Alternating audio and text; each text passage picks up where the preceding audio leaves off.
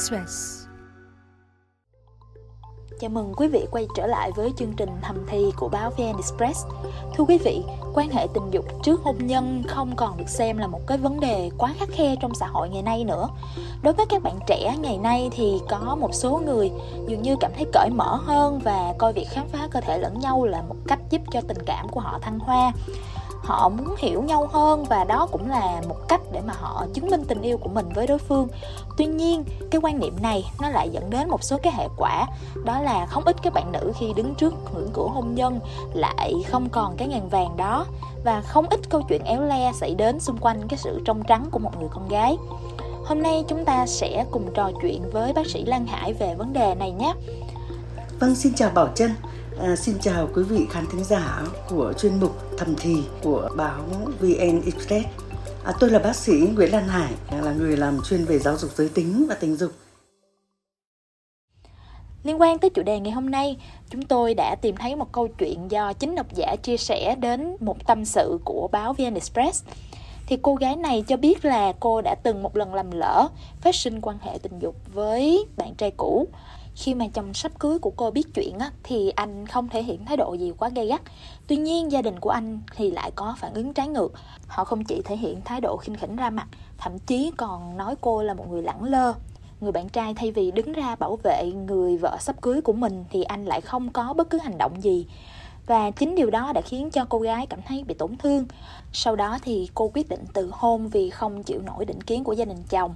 Mặc dù là sính lễ đã chuẩn bị sẵn đầy đủ và thiệp mời cũng đã gửi đến mọi người rồi. Anh bạn trai sau khi nhận được lời đề nghị hủy hôn của cô gái thì uh, đồng ý ngay và không hề có cái thái độ gì gọi là nuối tiếc cả. Vậy thì theo quan điểm của bác sĩ liệu rằng qua câu chuyện vừa rồi giá trị của một người con gái có phải được đánh giá qua cái sự trinh trắng hay không ạ? À, thưa quý vị, đây là một câu hỏi lấy đi rất là nhiều nước mắt của khá nhiều những bạn gái trẻ trước cái thềm ờ, đám cưới. Là bởi vì có lẽ là cái tình dục ừ, trước hôn nhân về mặt lịch sử nó bị coi là gian dâm. Nó là một vấn đề luân lý bị cho là cấm kỵ tại nhiều nền văn hóa và cũng coi là tội lỗi theo một số quan điểm tôn giáo nhưng mà sau cái cuộc cách mạng tình dục từ những năm 1958 năm 1960 á, nó đã được chấp nhận rộng rãi ở các quốc gia phương Tây và ở nước mình thì nó đang có một cuộc mâu thuẫn giữa giá trị văn hóa truyền thống hoặc là cái tư tưởng tôn giáo với cái trào lưu sống thử ngày nay mà nó khá là phổ biến ở giới trẻ, nhất là khi các phương pháp ngừa thai nhân tạo đang được tuyên truyền rộng rãi và các điều kiện địa điểm hẹn hò được thành lập một cách rất là công khai. Vấn đề ở đây chính là nó bị so le nó bị tranh giữa những cái quan niệm truyền thống và quan niệm mới, hay là những cái quá bảo thủ hoặc là quá thoáng của ngày hôm nay. Và trường hợp của bạn gái trong tình huống này là một ví dụ. Tôi đã từng có 25 năm ngồi trên ghế nóng để lắng nghe và giải đáp những cái tâm sự như thế này.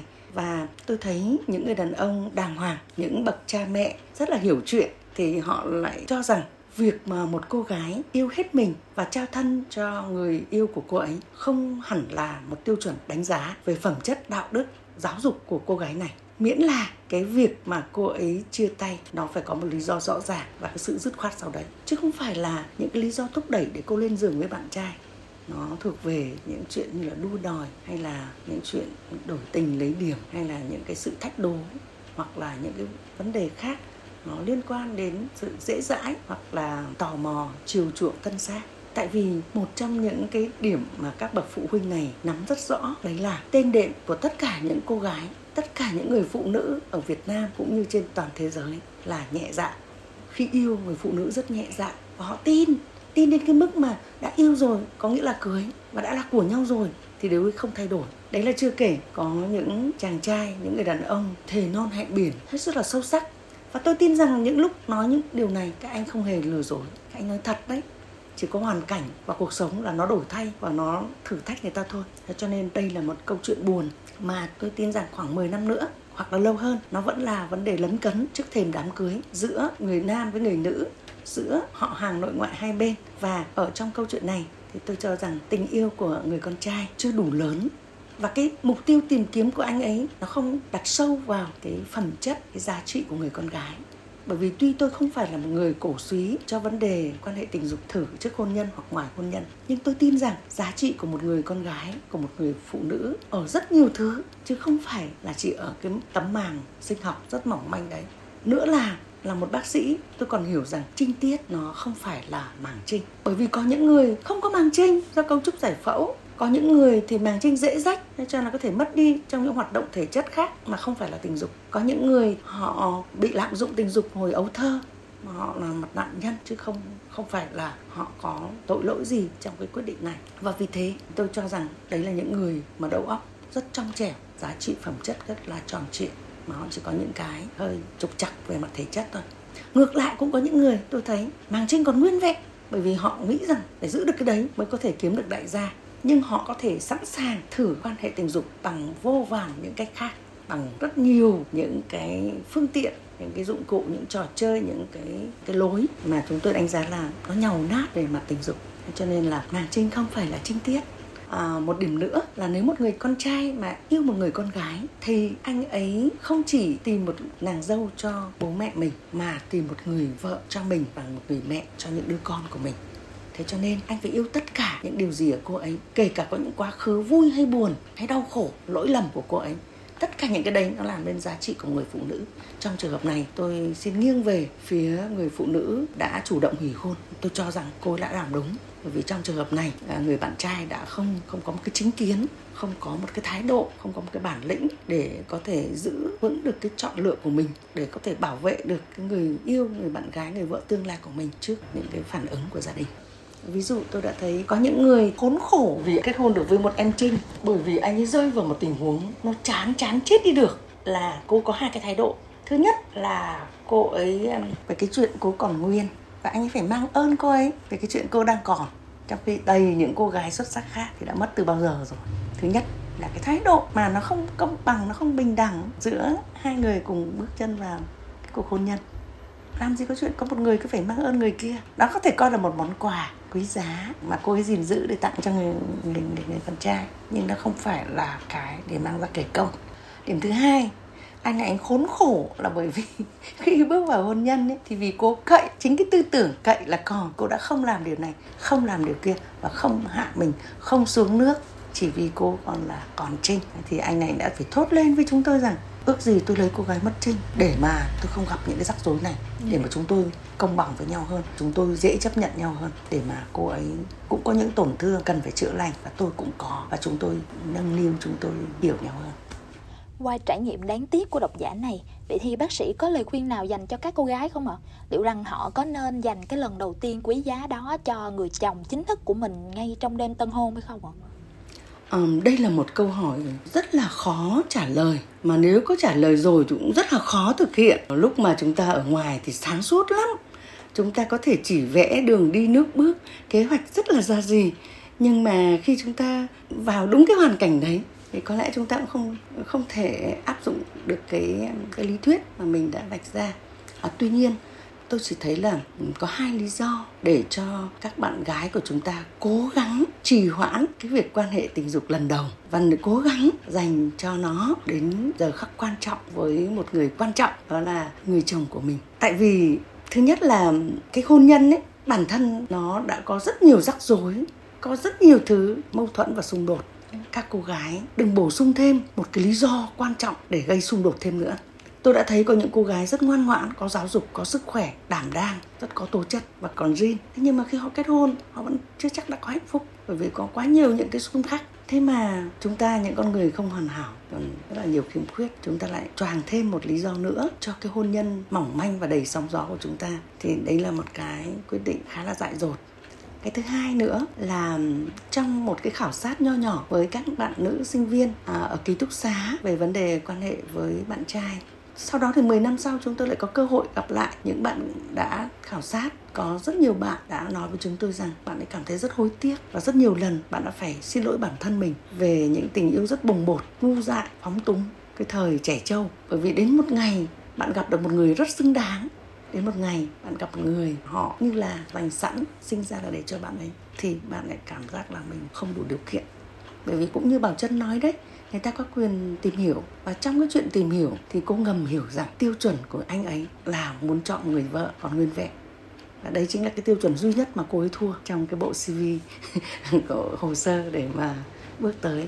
Và cô đành quay đi trong sự kiêu hãnh nhưng mà tiếc kinh khủng và cái điểm nữa mà tôi muốn các bạn trì hoãn đó là theo một khảo sát của Viện Nghiên cứu về giới và tình dục về gia đình nữa, thì người ta thấy rằng 51% cặp vợ chồng đến Ủy ban Nhân dân để làm giấy đăng ký kết hôn thì họ đã từng đính hôn hơn một lần trước đấy. Cho là đính hôn chưa phải là chắc chắn, đính hôn chưa phải là chắc chắn để dẫn đến đám cưới. Người ta vẫn có thể thay đổi vào phút chót. Và những cái mà người ta đã từng có với những người sắp cưới đấy, nó để lại những vết sẹo những vết xước chẳng dễ chịu gì cho cái cuộc hôn nhân tiếp theo. Không chỉ tôi nói đâu, mà có rất là nhiều ý kiến từ hội phụ nữ Việt Nam, rồi từ các nhà giáo dục, từ truyền thông của chúng ta đều kêu gọi các bạn trẻ, cả nam cũng như nữ, nên trì hoãn cái lần quan hệ tình dục lần đầu và cố gắng dành nó cho cái thời điểm quan trọng khi chúng ta đã trưởng thành và chúng ta đã chọn lựa đúng để tránh những cái nước mắt, những cái hệ lụy, những cái tổn thương về sau theo như lời bác sĩ vừa khuyên á, thì à, người con gái nên trì hoãn cái lần đầu tiên của mình và dành nó cho một cái người thật sự xứng đáng tuy nhiên đối với cái vấn đề này thì một số nam giới lại có cái quan niệm rằng họ có thể thoải mái khám phá cơ thể của người con gái bởi vì họ chẳng mất gì cả khi mà họ lấy vợ thì họ lại đòi hỏi vợ của mình phải là một người còn nguyên vẹn vậy thì có phải là xã hội mình đang có tiêu chuẩn kép đối với phụ nữ và đàn ông không ạ? À? Vâng, tiêu chuẩn kép là cách gọi cái việc nhìn nhận theo hai cách khác nhau cho cùng một sự việc của một người, của một nhóm hay là một cộng đồng. Một tiêu chuẩn kép có thể dễ dàng phân biệt với hình thức thể hiện như là trong trường hợp chúng ta đang nói đây. Ờ, việc thử trước được xem là rất là hoàn hảo và tuyệt vời nếu là do những người phong lưu quân tử làm nhưng cũng chính cái việc thử trước đấy lại là thứ không thể chấp nhận và cấm kỵ nếu do các yểu điệu thục nữ làm theo tôi nó vi phạm các nguyên tắc về sự công bằng. Khi hai giới có mức độ trách nhiệm khác nhau khi mà cùng làm một việc. Và tôi cũng xem đó là một loại thành kiến và bất công về mặt đạo đức nếu nói theo nguyên tắc tất cả đều bình đẳng và tự do giữa các con người với nhau. À, chúng tôi vẫn nói vui rằng là là bởi vì cái quan điểm này là ở một xã hội của đàn ông là nơi mà người đàn ông có quyền được làm chủ không chỉ là gia đình, nghề nghiệp, sở thích, niềm đam mê, các hành vi tình dục mà nó còn làm chủ cả trong những vấn đề phán xét à, loại trừ, lên án, ném đá người khác. Nơi mà người phụ nữ sẽ phải chịu thiệt thòi hơn khi mà họ phải coi cái chuyện lấy được một tấm chồng xứng đáng đã là một cái sự nghiệp, là một thành công của cuộc đời và họ đành trao cái hạnh phúc cá nhân của họ theo cái kiểu rất may rủi là thân con gái 12 bến nước trong nhờ, đục chịu. Tôi nghĩ rằng là ngày hôm nay nó đã có cái sự thay đổi khá nhiều trong quan niệm của những người trẻ. Có lẽ là do cái văn hóa đông tây nó đã có sự giao thoa, nhưng cũng có lẽ là do người phụ nữ ngày hôm nay họ đã giành được khá nhiều cái quyền của mình, quyền tự quyết trong cuộc sống của họ và họ hoàn toàn có được một cái chỗ đứng khá là bình đẳng với người con trai và chúng tôi thấy vui là ờ, ngày nay thậm chí các cô gái đã có quyền ngồi duyệt đơn của những à, người con trai, những ứng cử viên theo đuổi mình. Thay vì trước kia thì họ chỉ ngồi chờ đợi người ta bước vào cuộc đời của mình. Vì thế thì cái tiêu chuẩn về cái chữ trinh này, tôi nghĩ là phải nghĩ khác đi. Nếu mà đã gọi là sống thử thì nam hay nữ đều phải chịu trách nhiệm về cái hành vi của mình và nếu người con trai coi cái việc con gái trao thân là một bằng chứng của sự tin tưởng của tình yêu, để chứng tỏ cô yêu mình và tin mình, thì tại sao các anh ấy không đặt một điều ngược lại là vậy thì các anh ấy hãy chứng tỏ đi, hãy chứng tỏ tình yêu của mình bằng cách gìn giữ, bảo vệ cho sự toàn vẹn của cô ấy? Để cô ấy không phải lo âu gì, cô ấy không phải gặp bất cứ một rủi ro gì, để cô ấy có thể hiên ngang, đàng hoàng, bước lên lễ đường với cái váy cưới trắng tinh. Bởi vì người ta cũng nói, vui là một chàng trai có trách nhiệm là một người. Khi cởi áo của một cô gái ra thì cũng là đã sẵn sàng khoác cái áo cưới lên mình cô ấy. Cái việc giữ gìn đời sống tình dục cách nguyên vẹn và giá trị trao cho cái người mình thương trong một cái khoảnh khắc quan trọng, là yêu cầu của cả hai. Và tôi thấy thế mới gọi là bình đẳng, thế mới gọi là tự do. Dạ vâng, vậy thì theo bác sĩ thì đối với những cô gái đã từng lỡ dở và trao cái lần đầu tiên của mình cho người yêu cũ thì họ nên đối diện với mối tình sau này ra sao ạ? Họ nên thông báo với người tiếp theo của mình như thế nào để họ có thể dễ dàng chấp nhận cái chuyện đó hơn ạ? À? Một cô gái thông minh và một cô gái có bản lĩnh chính là một cô gái phải nhìn trước được những câu chuyện có thể diễn ra và ừ, theo nhiều năm kinh nghiệm làm việc trong đời sống gia đình á thì tôi được biết một tâm lý của người đàn ông đó là thà là để cho họ được thử thách cái lòng quảng đại, còn hơn là một cách nào đấy làm cho họ cảm giác họ là một thằng ngốc.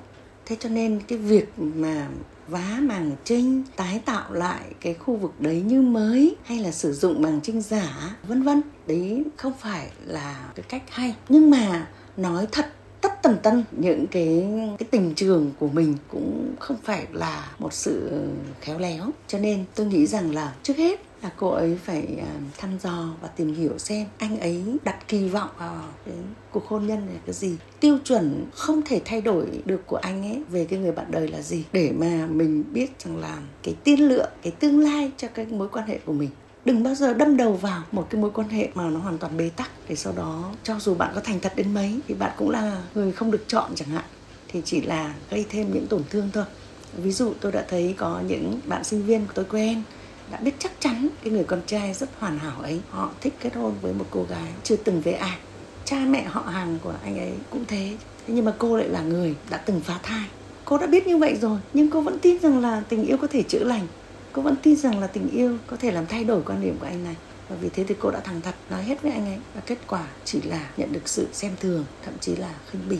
Thế cho nên là trong trường hợp này, việc đầu tiên mà cô gái cần phải làm, những cô gái đã lỡ, đấy chính là phải sốc lại cái tinh thần cho mình, vực dậy cái tinh thần cho mình. Đừng bao giờ xem mình là người mất giá trị, đừng bao giờ xem mình là người không xứng đáng, chỉ là hợp lý hay không hợp lý với anh kia mà thôi. Tức là xứng đôi vừa lứa, không có ai là người second hand cả, không có ai là người xài lại cả. Mỗi một người trong chúng ta vẫn luôn luôn là một người thứ nhất đối với một người khác. Thế cho nên là cô phải hoàn toàn hiểu cái giá trị của cô ấy như thế vấn đề có hợp với anh kia hay không thôi. Điểm thứ hai nữa là vì thế thì sau khi đã tìm hiểu xong quan điểm, nguyên tắc của anh ấy thì cô đi bước thứ hai. Ví dụ anh là một người có tư tưởng thoáng, anh là một người độ tin cậy của anh ấy, đối với cô ấy đã rất là cao rồi. Và anh ấy cũng đã từng thành thật với cô ấy về những mối tình đã qua của anh ấy, kể cả những vấn đề như sống thử thì lúc ấy cô mới nên nói về cái quá khứ của mình. Theo tôi nghĩ, chỉ cần nói là không còn với người yêu cũ chứ cũng không nhất thiết phải nói tỉ mỉ ờ, những cái tình huống đấy. Bởi vì là những cái lời nói đấy, nó như cái hạt giống ấy, nó gieo vào lòng của người yêu kia. Ngay lúc đấy vì tình yêu họ có thể mờ đi tất cả những cảm xúc và họ thấy họ vượt qua được. Nhưng mà những hạt giống ấy nó cựa quậy, nó nảy mầm và nó mọc thành rừng, thành rậm lúc nào không biết ấy. Nó có thể lấn át cái lý trí của anh ấy vào những hoàn cảnh mâu thuẫn vợ chồng chẳng hạn. Cho nên tôi thấy rằng là không giấu mà nói vừa đủ thôi. Dạ. thì em có một chị bạn chị ấy đã từng kể với em về câu chuyện đời của mình trước khi kết hôn. Trước đây thì chị cũng đã từng ờ, làm lầm lỡ và từng trao cái lần đầu của mình cho người yêu cũ. Thì sau khi mà chị gặp được cái người đàn ông của đời mình á chị có đặt vấn đề với anh một cách rất là tế nhị. Chị hỏi anh rằng là uh, anh có đồng ý mua một căn nhà nếu biết là căn nhà đó đã mất đi tấm thảm chùi chân hay không? Thì anh đó đáp lại bằng một cái thái độ rất là hòa nhã rằng là một căn nhà mất đi tấm thảm thì không quan trọng, nhưng mà còn phải coi là tấm thảm nó mất đi vì lý do gì thì thực sự là không có mấy anh cư xử được văn minh giống như anh chồng của cái chị này thì nếu như trong trường hợp người con trai đó kích động và có vẻ như không đồng ý, nhưng cô gái vẫn muốn giữ mối quan hệ ấy, thì cô ấy cần phải xử lý như thế nào ạ à? vâng trước hết là có lẽ là bạn ấy phải coi rằng là đây là một cái sai lầm, chứ không phải là một tội lỗi.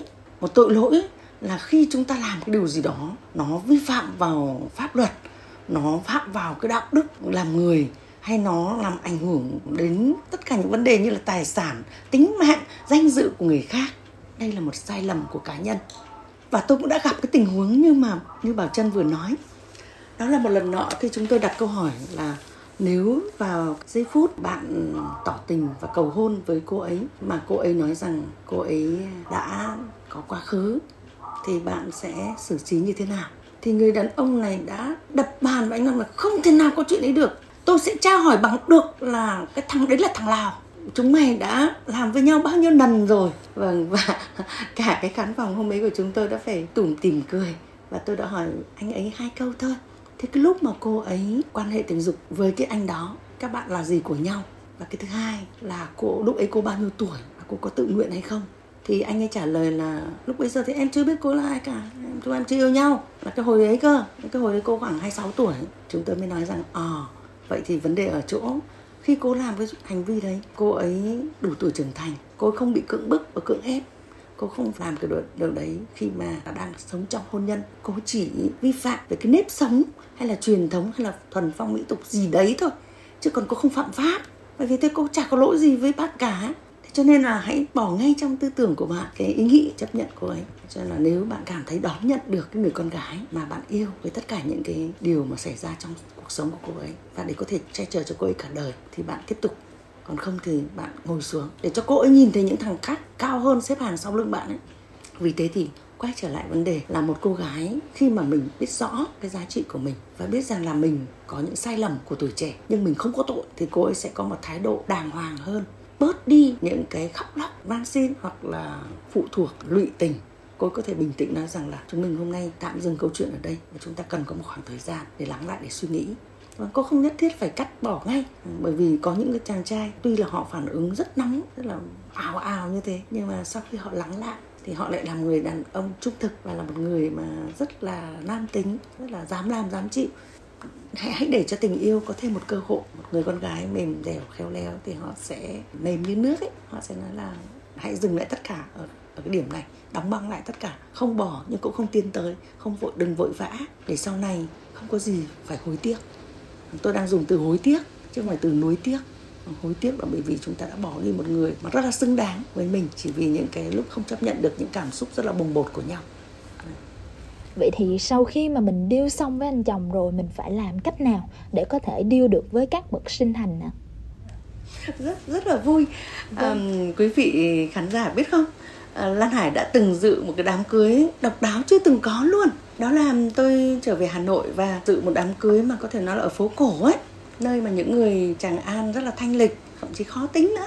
Khi mà khi tôi dự đám cưới thì cô dâu của chúng tôi không phải là mặc soare mặc đầm hay là mặc áo dài trắng tinh mà mặc một cái áo gì ấy giống như cái hanbok của Hàn Quốc ấy thả ngay từ cái điểm nhấn từ chân ngực xuống. À, nhìn ra thì mới biết là à bởi vì cô đang mang bầu rất bự có thể là đến tận gần sinh rồi ấy mà trong cái đó, mẹ chồng của cô ấy vẫn đi bên cạnh với vẻ mặt vô cùng mãn nguyện và tự hào. Thế thì chúng tôi hỏi ra thì mới biết rằng là à thì ra cậu con trai duy nhất của bà mẹ phố cổ này khi giới thiệu bạn gái với mẹ mình thì mà người mẹ rất lạnh nhạt và nói rằng, tôi không biết, anh chị muốn làm thế nào thì làm, cứ có thai đi thì tôi cho cưới. Thế thì không có gì có thể rõ ràng hơn, trực tiếp hơn. Hai bạn này cũng đã quá yêu nhau, các bạn ấy cũng làm quần quật thế rồi thông báo cho bà mẹ là có hai vạch. Vậy mà bà vẫn trì hoãn. Thì thì ra không phải là bà ấy định thay lòng đổi dạ gì, mà bà cố trì hoãn cho đến tận 6 tháng rưỡi để biết chắc chắn rằng không thể xảy thai hay là có những vấn đề trục trặc gì nữa. Thì bà mới phát lệnh là cho đám cưới. Điều đó đặt ra cho chúng ta một vấn đề của xã hội ngày hôm nay. Đó là khi yêu cầu có con, có cháu, những vấn đề thụ thai để cho ra những đứa con, đứa cháu thông minh, khỏe mạnh mạnh mẽ, lấn át đến mức mà người ta có thể xem nhẹ và bỏ qua cái tiêu chuẩn trinh trắng của cô dâu.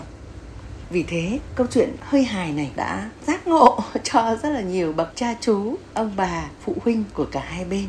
À, để thấy rằng là có lẽ ngày hôm nay xã hội nó đã thay đổi đến nỗi mà không còn cái chuyện cha mẹ đặt đâu con người đấy, mà có khi còn ngược lại là con đặt đâu cha mẹ ngồi đấy. Nó yêu ai, nó chọn ai là chọn cho cả đời nó, hạnh phúc của nó và bố mẹ chỉ có thể mang tính chất, gọi là, tham khảo ý kiến hoặc là giám sát thôi, chứ không phải là người hoàn toàn có quyền quyết định.